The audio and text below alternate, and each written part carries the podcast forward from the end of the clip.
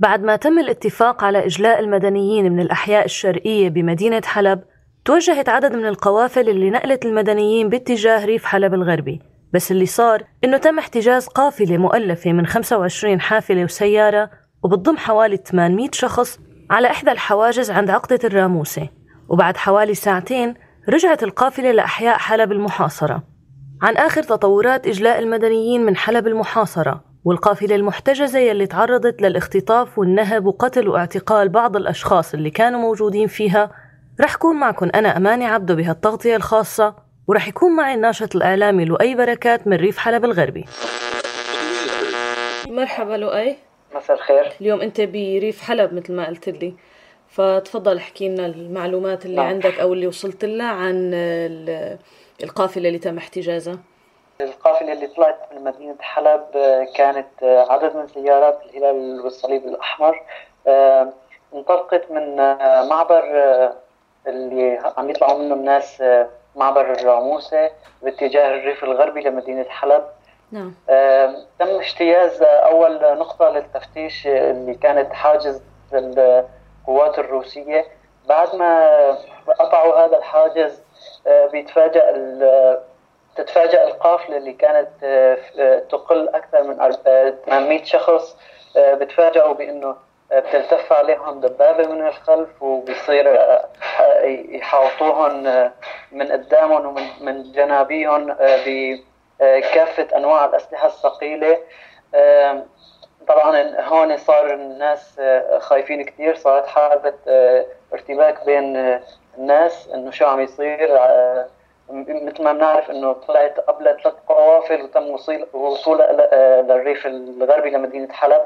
الا أنه الإيرانيين الحاجز اللي بعد الروس بيوقف القافلة وبينزل الشباب اللي كانوا بالقافلة والنساء وبيشلحهم كل المصاري اللي معهم وجوالاتهم والأشياء الشخصية حتى هوياتهم والأوراق الثبوتية تبعيتهم. وبشطح بعدين عم خلوا الشباب كلها تنبطح على الأرض وتم تصفية أربع شباب منهم لحد الآن ما حد ما حدا قدر يعرف أسماء الشباب اللي تم تصفيتهم وليش. مثل ما بنعرف إنه اليوم مدينة حلب بالداخل عم تشهد انقطاع كبير بالإنترنت وحتى شبكات الاتصال فما في أي حدا عم يقدر يتواصل مع قرايبينه أو عم يحسن يتواصل مع الشباب الموجودين داخل حلب لسبب إنه ما في إنترنت ولا شبكة اتصال عادية. فلحد الآن ما في ابدا أسماء الأشخاص اللي تم تصفيتهم اللي كانوا مع القافلة اللي بعد ما تم تصفيتهم واعتقلوا امرأة كانت موجودة بالقافلة واحتجزوا 11 اعلامي كان فريق فريق قناة حلب اليوم تم احتجازهم لمدة ساعتين بعدين تم الإفراج عنهم ورجعوا كل الناس لمدينة حلب المحاصرة. ولحد الآن ما خلوا حدا يطلع من بعد ما احتجزوا هاي القافلة. طيب بدي أسألك لؤي ال ال القوافل الأولى الثلاث قوافل الأولى عدت مرقت. ليش هي القافلة اللي صار عليها المشاكل؟ الإيرانيين حاولوا يضغطوا على المفاوضات من قبل المعارضة بأنه يضغطوا عليهم إنه احتجزوا من القافلة أشخاص إعلاميين وأشخاص تابعين لقنوات إعلامية بحجة إنه هن بدهم المدنيين والجرحى والعسكريين إنه يطاروهم من كفريا والفوعه المحاصرتين بمدينة إدلب. عملوها ورقة ضغط على الثوار وعلى المفاوضات اللي عم عم تفاوض بين روسيا وتركيا. طبعا ما حدا لحد الآن قبل بأنه يطلعوا أهل كفريا والفوعه لكن الإيرانيين لحد الآن رافضين يطاروا أي حدا من مدينة حلب حتى يتم إجلاء الناس من كفريا والفوعه لحد الآن المفاوضات ما وصلت أي قرار أو اتخذ أي قرار بهذا الخصوص ناطرين أي بصيص أمل الناس بحيث لحيث إنه يطلعوا من مدينة حلب المحاصرة باتجاه الريف الغربي.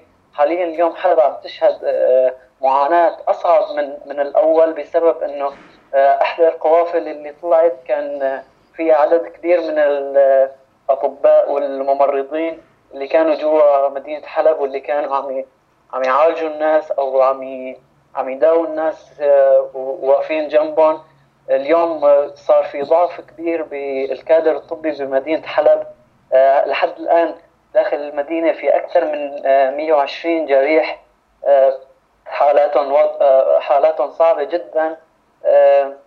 والكادر الطبي صار فيه نقص كثير كبير طبعا العدد اللي وصلنا إنه قديش طلع ناس لحد الآن من مدينة حلب فهو ما يقارب ال 8000 وبمعدل 10% من الناس الموجودين بمدينة حلب المحاصرة.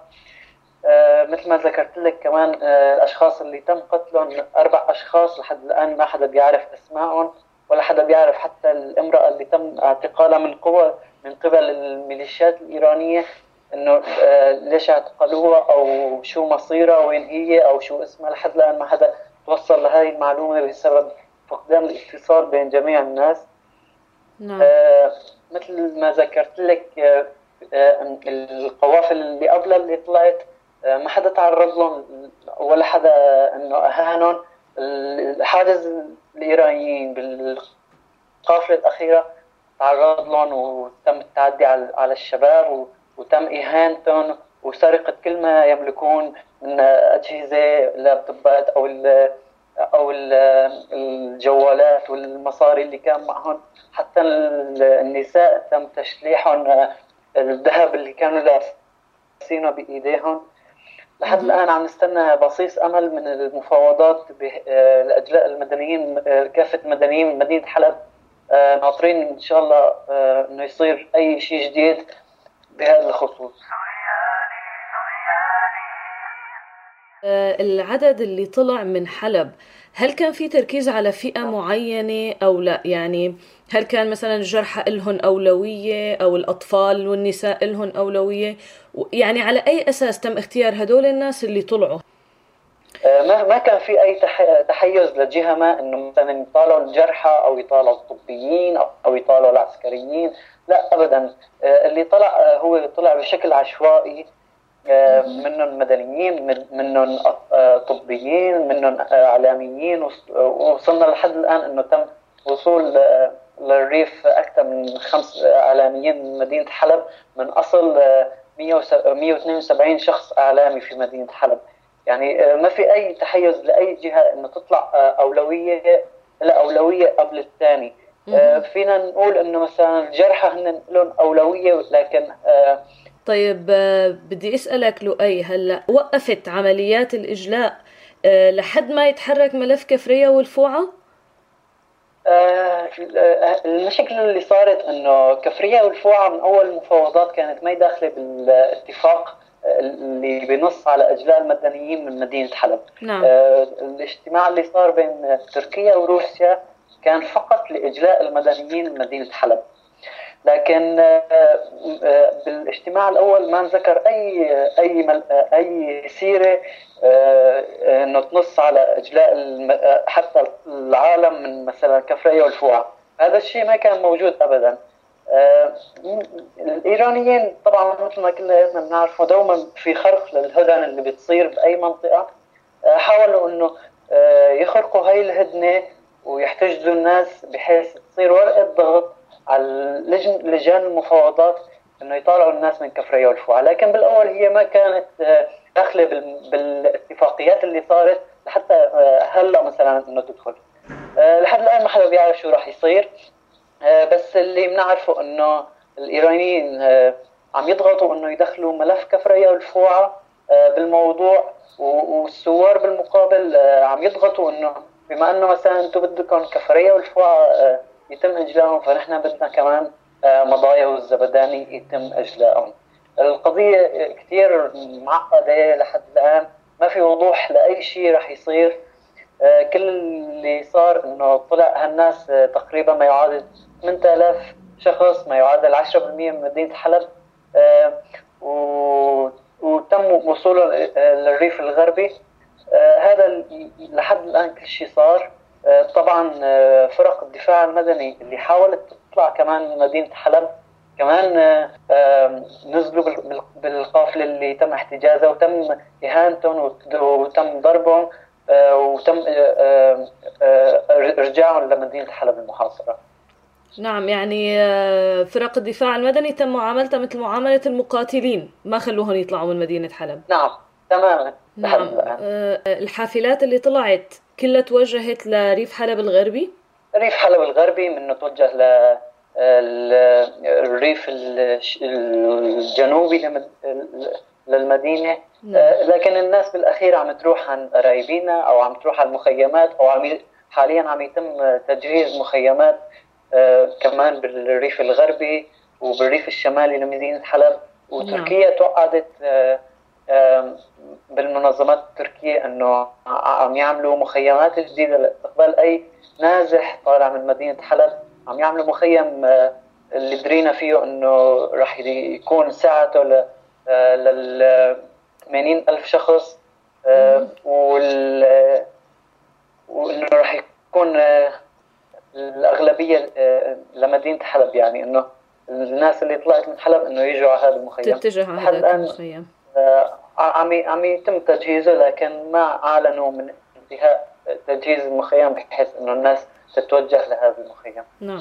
أه لؤي بركات كنت معنا من ريف حلب الغربي. شكرا كثير لك بين استمرار عمليات الإجلاء وتوقفها تضاربت الروايات بين روسيا وإيران وإعلام النظام السوري. والأكيد إنه دخول ملف كفرية والفوعة والزبداني ومضايا بمفاوضات إجلاء حلب زاد تعقيد الأمور. نحن وياكم عم نستنى ونتابع التطورات الجديدة بهذا الملف.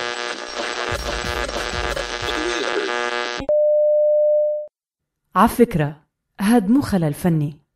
هي دقيقة صمت على أرواح شهداء سوريا.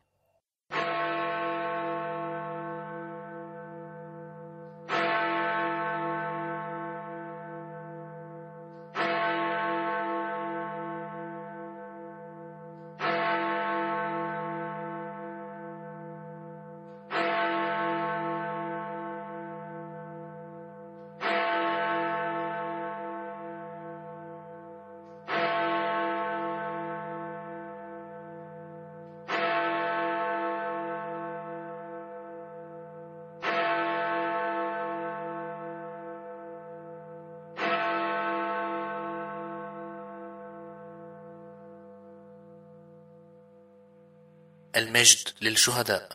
والحياة لسوريا.